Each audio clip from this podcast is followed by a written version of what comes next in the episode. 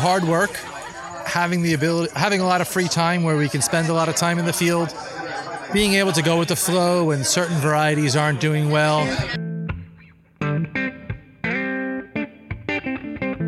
That's Bobby Clark of the Fir Farm in Colts Neck. Welcome to Over Beers, a craft beer conversation podcast. My name is Freddie Clark. Earlier this season, I mentioned that we were going to go beyond the conversations we've been having so far on the podcast, and this episode is one of them. A few months ago, I met Mickey and Bobby Clark, the owners of the Fir Farm. Traditionally, they've sold Christmas trees, and they still do. But for the last few years, they've also been growing hops right here in central Jersey. They invited me to their 2018 hop harvest in early August. They explained that they bring people to the farm to pick hops, and they make a party out of it. Now, in all honesty, I wasn't sure what to expect. They said it was a great time, but I was never big on, quote, picking your own. When I was a kid, my parents took me apple picking once, and my first question to them was Did the supermarket run out of apples? Can we still get them there? Why are we climbing a tree to get apples? Ever since then, it was never very high on my list of things to do to go picking. Anything off trees or plants. They did, however, say party, and that word alone will usually get me to give just about anything a shot. Well, as you will hear, it was a great time. I enjoyed it and will definitely go back to do it again next year. It was an afternoon of hops, great beer, live music, and great conversations with really interesting people. We were there to pick hops, and I realized in putting the show together today we've never talked about hops and their use in beer. So, hops. Beer has been brewed since the very beginning of our history. Hops, however, was not an ingredient originally. A variety of herbs were used to flavor beer, sometimes even things like bark, soot, mushrooms, or even ox gall. Yes, bile, that was used. The first written document of hops being used in brewing was from 822 AD, when the abbot Adalhard of the Benedictine monastery of Corbie in the Picardy in northeastern France wrote that his monks started adding hops to their ales. By the 11th century, it was common throughout Europe, with the exception of Britain. They resisted hops for a few more centuries. By the 1500s, hops were so entrenched that they were listed as one of the only three ingredients allowed in Reinheitsgebot, or the German purity laws. Hops are flowers or cones of the Humulus lupulus, translating to, and I quote, a low little wolf plant. It's actually in the same genus as cannabis. Hmm. Today it's grown in both hemispheres, between about 30 and 52 degrees latitude. Noble hops is a term used to describe the plants that are grown in four landraces in Europe, and these four have kind of formed the basis for many of the hops grown all over the world today. For making beer, there are two basic classes bittering and aroma hops. Bittering hops are used in the beginning of the wort boil, sometimes also called kettle hops. They provide the taste. Aroma hops are used toward the end of the boil. They can also be added to the whirlpool or even later in the process. Usually, bittering and aroma hops are two different hops. Very few are used as dual purpose hops. When you add them after fermentation, that's called dry hopping. The acids in hops provide the bitterness, and the oils provide the aroma. Now, there are tons of different types of both, which provide the variety and tastes and notes that different hops can bring. Do some searching on your own, and you're going to find so much information on the magical plant that is the hop. So, now let's get to our conversations. First up, we've got Mickey Clark, one of the owners of the Fir Farm, talking over beers. Mickey Clark, how are you, sir? Doing fine, Mr. Fred Clark. Always nice to meet another Clark. It is always nice to meet another Clark. There are, there's a number of us, but you know what? You don't run into them that often. Nope, we're few and far between. Yeah, yeah. The great You know what? Too much of a good thing is no good. I agree. So, this is an amazing event. And Thank you. Thank you for coming I am out. amazed that the turnout and that since 12 o'clock, you've basically been outsourcing your work. Yes. And people are here picking the hops off the vine and having a great time. Mm-hmm. Yes. What was the inspiration for doing this? The party itself is the best way to pick the hops. We do it European style. The long tables, we cut the binds down, not vines, they're called binds, which you know, and we lay them out, and everybody gets to touch a hop, smell it. You you create a bond with the person with the beer making process that you never had before. So now someone can go and say, I like the hops. What does it smell like? How's the aroma? How's the lupulin? Let's look at. You educate the consumer who's now can ask for the beer and ask what's in the beer and understand it. And it, it's local and it's a wonderful thing. And the atmosphere here is all about meeting friends you haven't met before, but they are your friends. You come here, you stand on a, on a long table, 20 feet long, you pick uh, the binds for 10, 20, 30 minutes. You meet 10 people. Yeah. And you'll meet them at the breweries. You meet some people actually here. The brewers are here from different breweries. There's a whole different um, a group of people here that you normally don't see at a brewery. Here is different. Everybody's having fun. What got you guys into doing hops? Because you know, you guys have been here a little bit. You you you grow other things, trees and such, and and I heard somebody earlier say, I remember getting a tree here when I was a kid. You know, what got you into being hop growers as well? Well, we wanted something in the summertime. Okay. Grow Christmas trees since the late 70s here.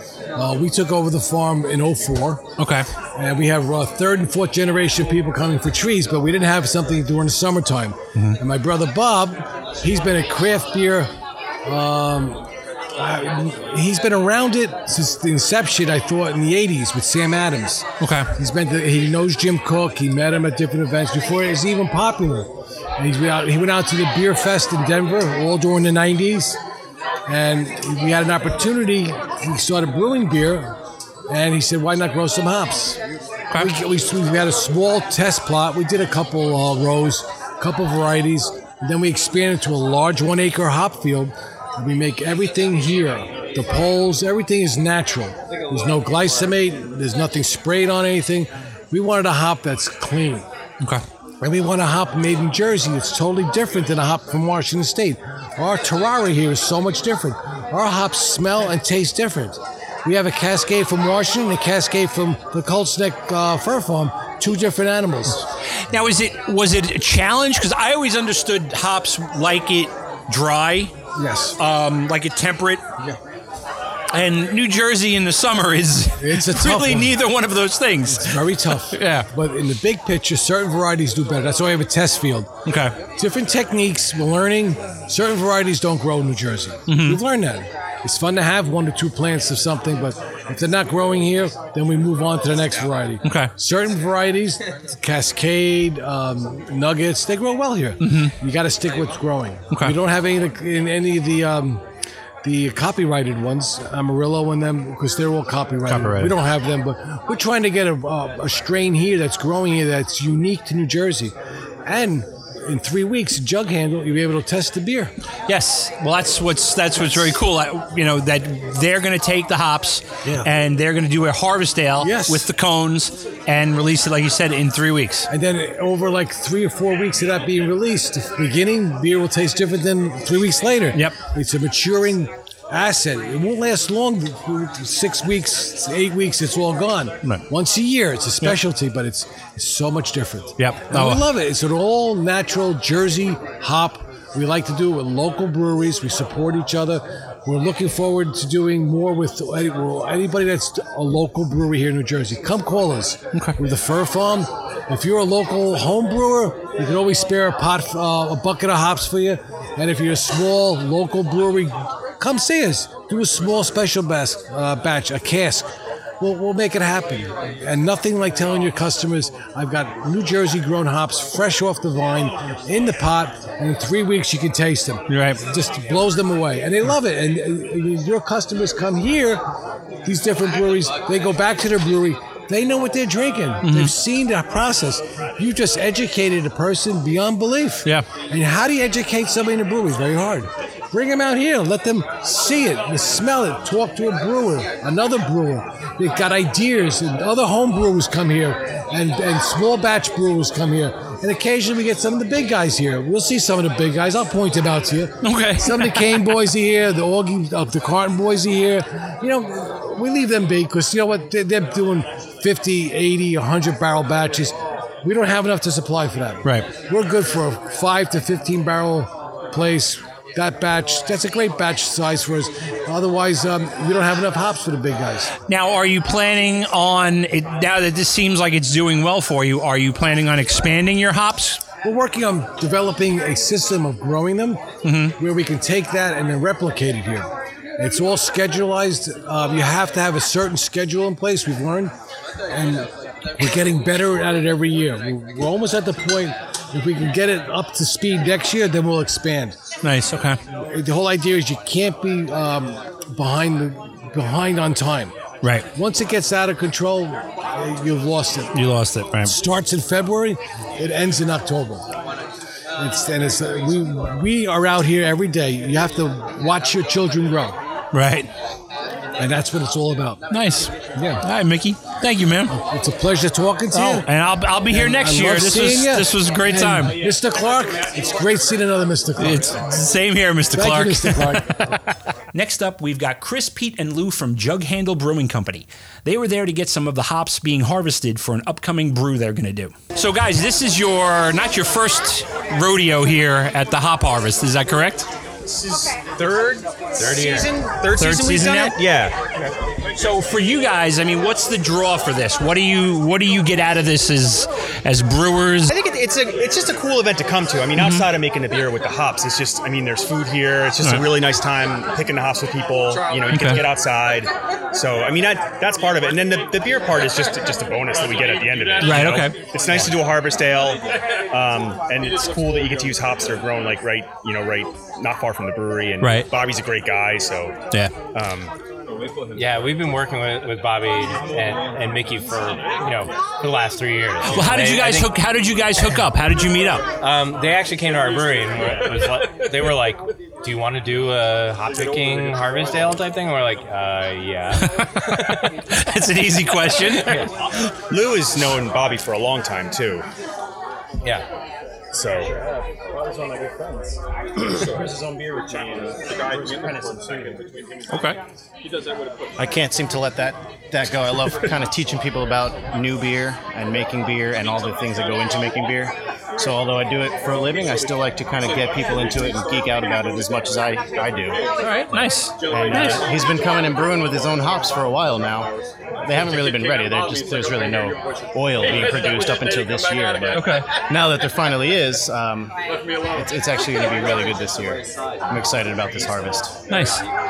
So how? I mean, I'll, I'm going to ask them this, but how long does it usually take for a hop farm to to, to get to catch on so it's producing stuff that that you guys third can use? season, third season. Yeah, three Third to five is years year? um, Yeah. is the maturity rate. Yeah. So it's like ripe now, especially this side of it is. Okay, it's, it's perfect now. This is the third year Yep. Good officially. This is going to be. Uh, we're actually going to get a lot of uh, oil out of these hops. And It's going to be really good.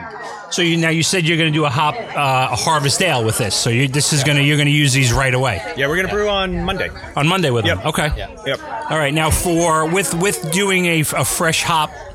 Is that it? I guess you're using it in the dry hop. Are you using it all the way through?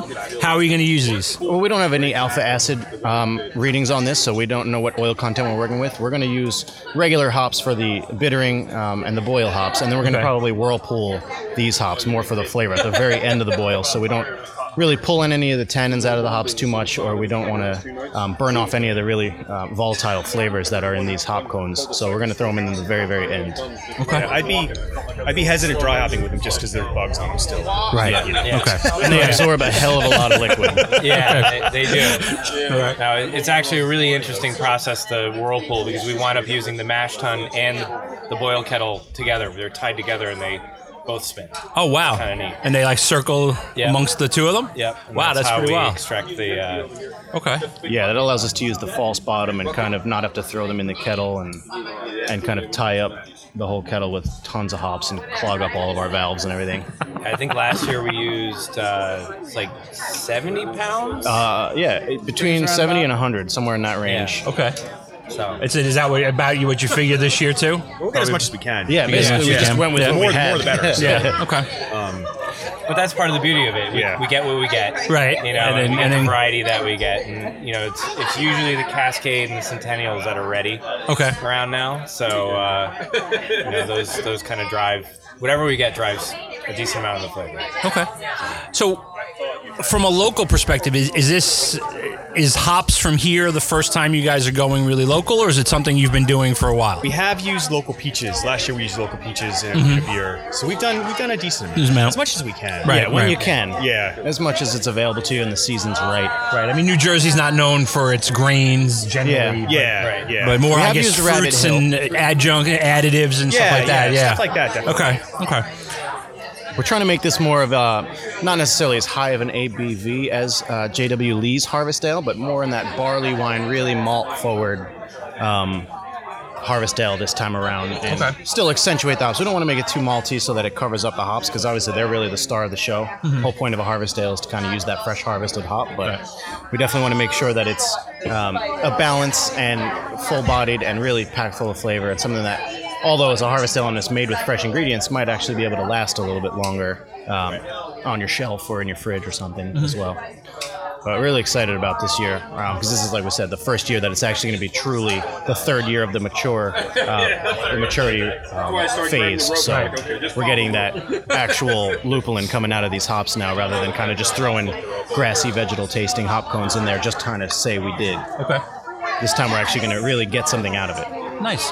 So if you're if you're brewing Monday, then it'd probably be you'll be pouring what two three weeks. Yeah, I think three weeks on the outside. Three weeks? Yeah, that's Okay. about that's about right. All right. Um, yeah, I would figure figure so. Yeah, we'll throw like a mild dry hop in there, but again, not anything that we want to cover up these hops with. All right. We want to make sure we're using the same type of hops, but not anything that's going to take away from that very fresh hop flavor that he's giving us with his coal cones. Um, we want to use our, our pellet hops sparingly. Right. Okay. Well, and I, I think one of the coolest things about you know, so in three weeks, the folks that are helping us out here can come to the brewery and taste something that they helped out with. you know? Yeah, that I is- think that that's really That is ties great. Back to that, like just trying to do what we can to work with the community and, and have Yeah. other people involved. Well, it is amazing how I'm I'm amazed at how many people are here, and I mean everybody's been at that table now for like an hour and a half, Yeah, it's and awesome. and everybody's having a great time, and it, you know can't get enough. Conversations And yeah, Yeah. They can't get enough. They can't get enough, and that's you know I'm looking forward to you know having a beer that I uh, that I picked a little bit. You know that's great.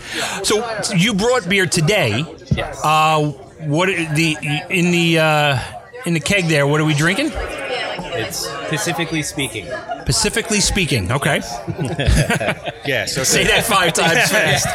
it's a, our take on a, a, a double dry hopped West Coast style IPA. Okay. So um, it's not not as bitter as, as like the old school West Coast, Mm-hmm. IPAs, but it's definitely more bitter than the New England IPAs that are trending now. Right. So Snuck a little crowler in here too. Okay.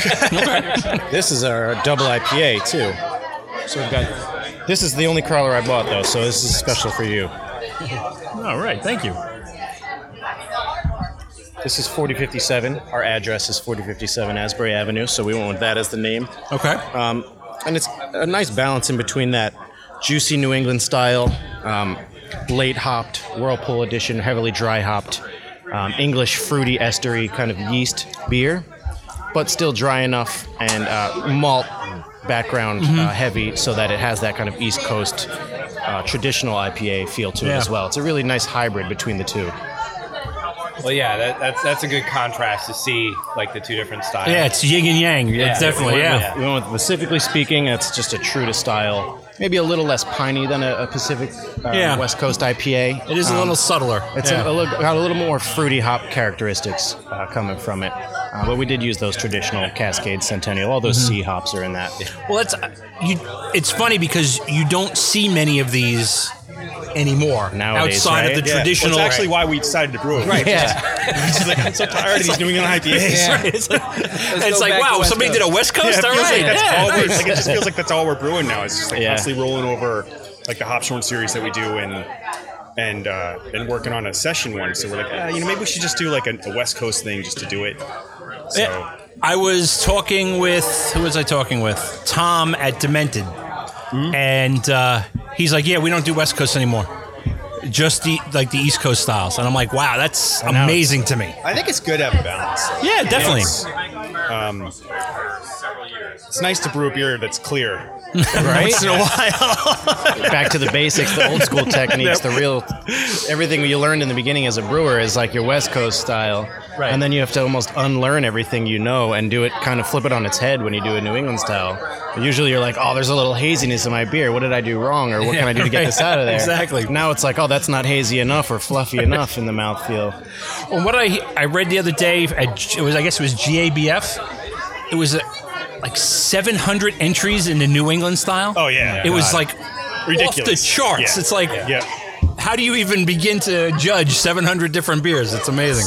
You got to get on that wave, though. You can't miss the boat. You know, everybody is doing it. Everyone's trying to do a better version, and since there's so many out there, you have to make yours um, either rotating like ours. We like to focus our our our uh, hops, our dry hops, on one hop at a time. There's a couple of complementary hops in there, but majority of it is driven by one hop. Okay. Um, but it, there's so many to compete with, and it's not necessarily competition, but you kind of got to differentiate yourself because if you've had one, you've had them all almost at this point. Now people are putting fruit purees and vanilla and Yeah, lactose. it's a tough style that way too because it's not broken apart. You know, we don't use any fruit in our in our New England IPAs, but a lot of guys, a lot of guys use fruit. It's all lumped into Oh, yeah. one category at this Yeah. point. Grapefruit, I've seen Yeah, now. Yeah, absolutely. yeah, And what else are you guys brewing right now? I'm, I'm you know, I'm going to assume it's not just IPAs. We actually pride ourselves on brewing pretty much everything. Everything? Um, Yeah, we have really. a, well, we do have another IPA coming up.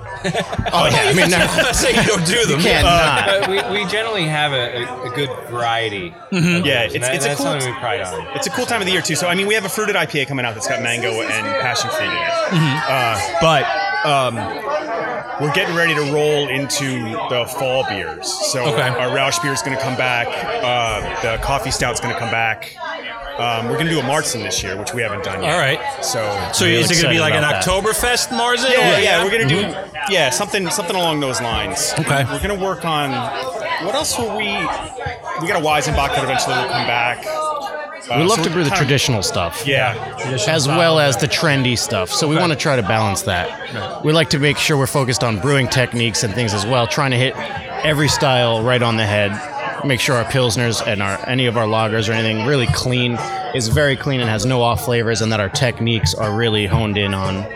And we try to keep that balance of like brewing it for the people in the market, the way it's shifting now with all these juicy, fruity things, as well as really traditional styles like a Rauchbier. Not really a lot of many American breweries are doing a Rauchbier, and it's probably one of our favorite brew days because the whole place is smoked malt, and it just smells incredible in there. like bacon. Um, and, and we have Yeah. people coming back and just be like, "Are you gonna do the Rauchbier again?" Yep. And they're like, "Yeah, of course." Yeah. you know. Well, it's good to. I mean, it's definitely good to ex- look. Craft beer for me, anyway, was always about the different flavors and trying things that were different. Yeah, absolutely. You know, so it's good to do other things and and to say, you know, I like craft beer, I like IPAs. You're missing a whole gamut of other beers that are out there. You know, and like you said, this. Fall is like my favorite time Oh, of year yeah. for beer Yep. because it's like for some reason it's all of the all of the constraints seem like they're off. Yeah. It's not like we have to do something easy drinking for the summer. We have to do a we have to do a porter for the winter. It's like October, no the traditional seasons like spring and spring and fall. Mm-hmm. Yeah. you can You you, can- know you're not Very you're not classic. worried about about trying to keep up with with the counts that are just driving like session IPAs and, and IPAs. So you know that's not tying up the brew house as much. Right. You get to like transfer into the darker beers, so you can have a little bit of time you can play around. So uh, That's my favorite time of year. Is the fall when you get to do really anything. A Belgian double is great right now. Uh, a, a nice lager, um, malty beers. You get really anything you want to do. We're starting to brew our darker stuff as well, kind of getting it ready for barrel aging, so that when the winter time comes around, it is ready. But that's that's kind of secondary on the on our release priority list. We're more focused on fresh beers like this. You have to pretty much brew this beer as soon as you harvest these hops, or you're not really going to get the full effect of them. They'll go bad on you pretty quickly. Right. Uh, so we're trying to brew that right away, and then pretty much turn everything over. We have a couple of lagers going, and then we're going to use that yeast for um, our Marzen, and then we have our Kolsch yeast that we're going to be using for our Rauchbier. So we're pretty much just honing in on all that that fall time stuff, and it seems like every time we brew something else, it's it's uh, really becoming exciting because it's back to that brewer basic, like perfecting your craft, not just throwing oats and, and lactose in a beer. Um, it's really more driven by your process, more so than it is just the ingredients and the abundance of the ingredients that you're putting in your beer. Well, I am looking forward to tasting the harvest beer. And I'll tell you what, how about we do this? When you guys release the harvest beer, I'll come down to the. I'll come down. We'll do the podcast. We'll talk that'd about you guys. Absolutely. And That would be awesome. would that be cool? Yeah, very Maybe we can get Bobby in on the podcast too. The owner of All the right. Hop Yeah, yeah. Bobby yeah. and Mickey will come down. I'd love to. I'd love to see the first sip. You know. Absolutely. All right. excited about Excellent. Kyle Janish is a home brewer looking to take the next step to opening his own brewery someday. He was pouring a coconut and it was good. So you homebrew. I do. I homebrew. Yes. Um, How'd you get into homebrewing? I've always been. I've always had a connection with uh, with beverages, just in general. I, I've loved coffee. I loved beer. I've loved uh, whiskeys, and um, in college. I always strayed away from the Bud Lights and, and all that stuff, and and always fa- and I went to school in Delaware, and it, Dogfish Head was taking off, and I loved it. And my cousin uh, started brewing, so I got my own Mr. Beer kit, and It's always Mr. the Beer. The beer was horrible, but it had alcohol in it and Right. it worked in college. And um, then just curiosity hit, and I kept kept finding new things about it and researching and buying books and and uh, and got a bigger setup and kept what are you brewing brew- from there. What are you brewing on today? Um, what am I brewing in general? No, what are you brewing on? And then we'll get to what you Oh, brew. I'm brewing on a uh, 10 gallon system right now, uh, which is nice. I do, I still do my five gallon batches, um, but stuff that I know is working, I do my 10 gallons, and uh, and the system's really nice. It works really well. I, I just want to keep increasing it. There's not enough, right. but it's uh, I, I love it. It's it's a good system. Now, what what brings you here today? Like, how did you Um, find out about this? What, I met the Fir Farm guys uh, at a, a couple competitions uh, up in Hoboken and Brooklyn, and Okay. uh, and we keep bumping into each other, and the, uh, they're like pretty much the most pleasant guys I think you could ever meet. Yep. Um, is so uh, you know just kept in contact with them and trying to plan some brew days with these guys because they're making some interesting wild ales and and doing some cool stuff with uh, just forage stuff from the farm, which is which I like. Um, and uh, they invited us out to this and Cool. couldn't say Bringing- no. Are you bringing hops home with you? I hope so. I hope so. I would love that. So your coconut, it's very nice. Thank you. It was very nice, and It doesn't suck. I think. no, it, it's far from sucking. It's far from sucking.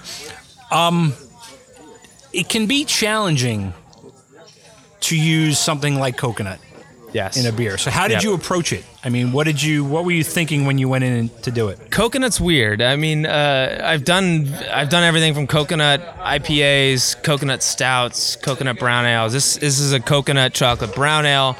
Um, and, and and and there's still tweaks, you know. I think there's some things I can do in the mash, in introducing uh, coconut into the mash.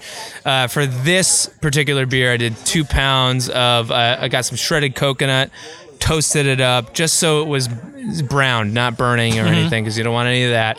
Um, and then I let it chill in the beer in the secondary for about three to four weeks, I believe. Um, and it was just like the perfect amount. But when I when it was bottled and carbonated and everything, that coconut was in your face. I, This is about three months later, and I think it's finally hitting that point where it's melt. I'd say maybe last month it was probably perfect. Okay.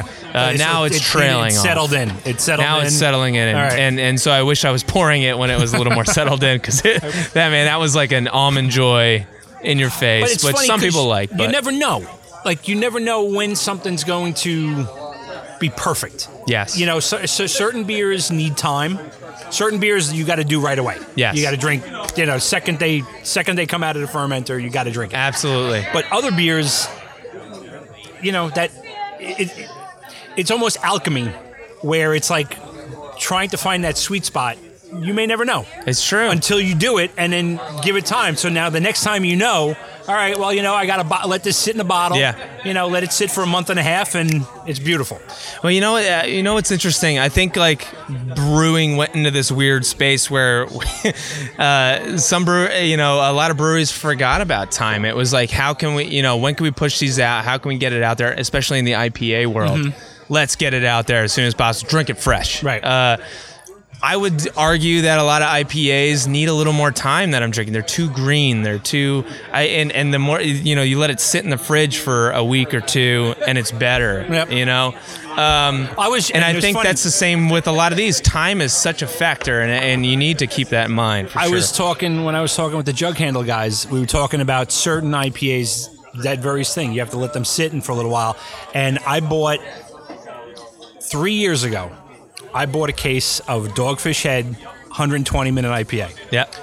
It was like a mortgage payment to buy it, but, but I bought it, and I I put it in the cellar and I let it sit for a while.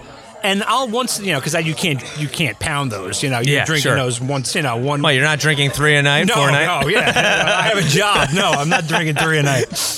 But now, and I've still got like maybe uh, six and a half left. Yeah. But that is every more bottle. locked in? Every bottle is better than the last now. Yeah, you know. sure. So it's it's it's amazing how you know certain beers, time is a friend, and You certain beers, it. time yeah. is an enemy. I mean, just- uh, you look at. Uh, I think a good example is um, John Kimmich up at the Alchemist says he, th- you know, it, it ranges when his heady feels the best, but he says, you know, sometimes a heady after three four months is his favorite. Yeah.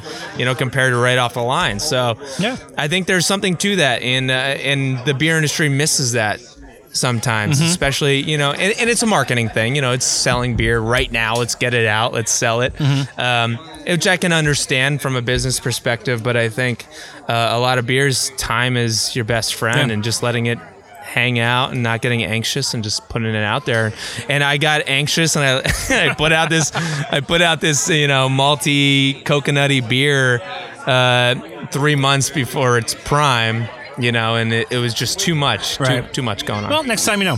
Yep. So your home brewing now is is there aspirations to do more to become a, a quote unquote pro?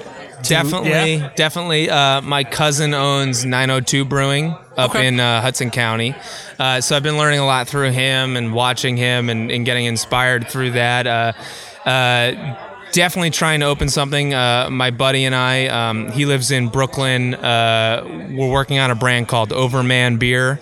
Um, and uh, essentially, we're trying to focus a lot on spontaneous mixed fermentation uh, beers that play with time, uh, but also you know pleasing pleasing the beer community with some IPAs and and stuff like that and hoppier styles. But uh, yeah, our plan is to open something hopefully in in New Jersey uh, and maybe contract brew to start while we're looking for a permanent home. Okay. Um, Which is not a lot of people say I want a contract brew. So Yes. it's it's very cool, I think, that that you're looking at that. Because I mean some of the biggest breweries have done that. And that's how they, you know, that's how yeah. you get I mean, Gr- I would say Grimm is probably one of our Yeah, okay. biggest uh, influences, just in the way that they were doing things. Right, they were releasing their mixed fermentation styles, but then also pushing their IPAs. Uh, so you had this interesting uh, dichotomy of, of things going on there, and I think um, they did it so wonderfully. And you, you look at that, you know, they, they were contract brewing down, I think, in Virginia or something, and then one other place do their hoppy stuff. So then they were shipping stuff, and they made it work. And in mm-hmm. three years, they have this beautiful facility in Williamsburg. And, mm-hmm. you know, you look at that and you go, you can make that work. Yeah. You know, you can make this happen. And I think we would be better off um, pushing the brand, uh, uh, knowing people like it, and and doing that, and then simultaneously finding permanent home. Um, it just makes more sense to us, especially because we're both working different full time jobs, um, and uh, doing it on the weekends, doing it after work. You know, making it work, and I I think that's fun. I Yeah. think it'd be fun. Yeah, Yeah. I think so. It's, I think it's a good way to go. Yeah. Yeah. Well, good luck, man. Thanks so much. Right. Appreciate it. Last but not least, Bobby Clark, the other owner of the Fir Farm. All right, the other Mr. Clark, Bobby Clark. How are you, sir? Very good, Fred. Very good. This is an amazing event. Thank you. This is. I'm having a great time. I was. I, I've never picked hops right off a vine, and uh, it was a lot of fun to do it. Oh, it's so much fun. Yeah. It's, it's, it's a bonding moment where people at the, t- at the hop picking table just get together and you have a beer and a burger and pick hops for a couple hours. It's Yeah. something special. Yeah, and it's and it feels. Not. I don't. I don't know what the right word is, but to know that I'm going to be drinking this in a. I'm going to be drinking these hops in a beer in like three weeks. Is really cool. It really is, and then we get to go there when they unveil it Right. and um, sit down and drink it, and like um, it, it, it's what we put all that hard work in for all year long. Well, I was talking to the guys um, from Jughandle, and I said when we do that, I'll come down and we'll do the podcast from there be for the unveiling. I, I think that'd be very. I think that'd be a lot of fun. Yeah, Yeah. You're, you're part of the team now. Uh, all right, I'm in. I'm fine. you know. yes, You'll find me out here picking hops on a Saturday morning. nothing wrong with that. all right. and um, and then the band playing in the background Yep. with a little some banjos. I mean, um, it's just a fun experience, and, and that's what we're trying to do here. Right. Making an agritourism, a fun family farm event for the, our local friends and family. That's what we want to do. Right. So, as as a grower, um, I mean, when you think of hops, you definitely New Jersey does not pop for come to mind. Um, what was your thinking behind? uh, You know, you had the farm, you did Christmas trees, you know, you do other things, but hops. Where did like where was the genesis of that idea? Just, just really a, a, a huge craft beer fan. Okay. from the late 80s when Sam Adams was coming out and, and really making a name for themselves. Um, when I was in college at NYU, I, I, I drank shoulder to shoulder with Jim Koch at Sam Adams at the festivals. We were involved in, in that whole, like, you know, if we hadn't gone down working close to Wall Street, maybe we would have went to craft beer. So we did a little detour for a while. Okay. Back to craft beer now. Have the farm, Christmas trees. Hey, let's grow some hops.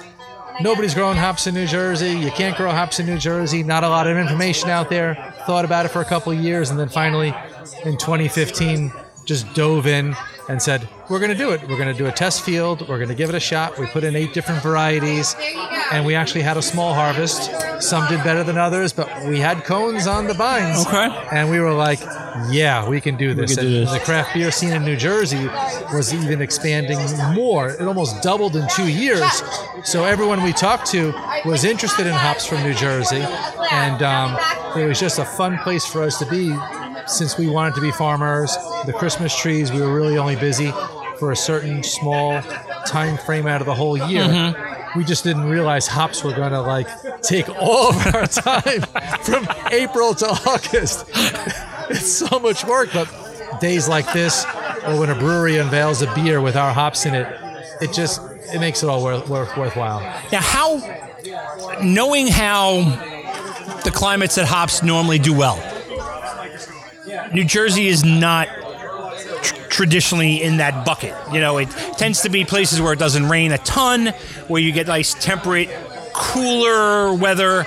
So true, so true. But New Jersey, especially in the summer, oh I mean, God. it's you know, The yesterday spring. was 100 degrees, right? That's so, right. what's the secret of of growing and maintaining a thriving hop farm in New Jersey? a lot of hard work, having the ability, having a lot of free time where we can spend a lot of time in the field, being able to go with the flow when certain varieties aren't doing well or certain things um, happen out of the blue. Like one day we were working all day. It was a Sunday afternoon. At the end of the day, a tree fell down and took out um, one of our wires, and we lost some, you know, the production from those plants for um, that year.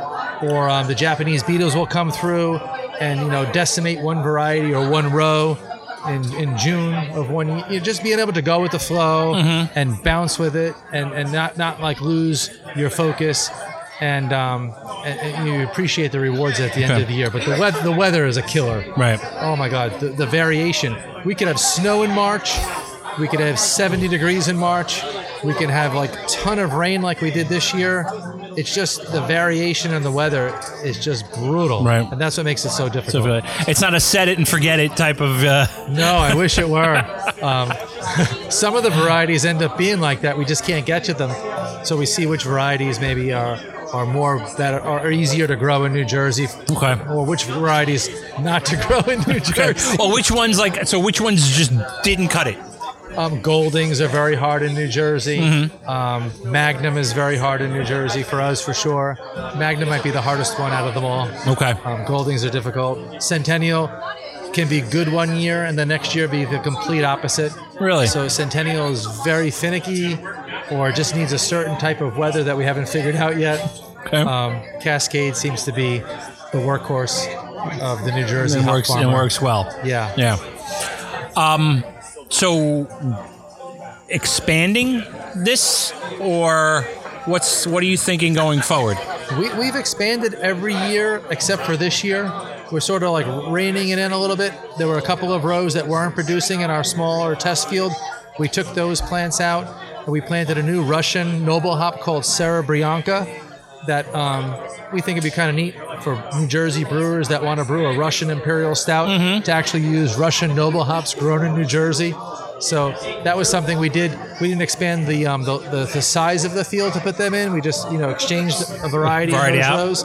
Um, we're about an acre, so um, the challenge is like getting the people to come pick the hops at harvest or doing all the work makes it very um, very tough to have the idea of a three acre hop farm or a five acre hop farm in New Jersey. Okay. Those are the challenges that you would face. Okay.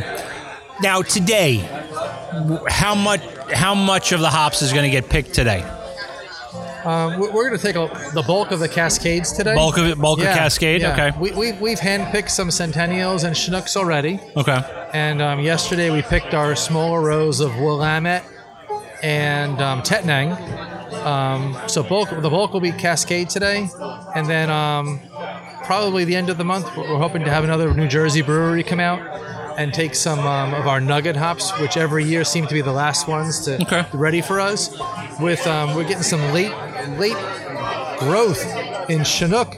So I don't know what's going to happen with those. There's burrs coming out, which we haven't seen like late growth on it before. So maybe we'll have some later Chinooks to go along with the earlier ones, and just to really put the icing on the, cake. cake. of what a weird year it's been.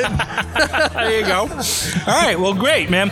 I am looking forward to uh, tapping that uh, that keg of harvest beer with you. Oh yeah, It'll be a lot of fun. it sure will. I All can't right, wait. man. Cheers, wait. man. Cheers, buddy. Thank you, everybody. The Fir Farm is in Colts Neck. If you brew professionally or homebrew, get in touch with them for some of their New Jersey grown hops. You can find them at thefirfarm.com.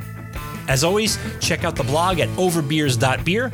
Please leave a rating for the podcast on iTunes or wherever you get your podcasts. I appreciate it.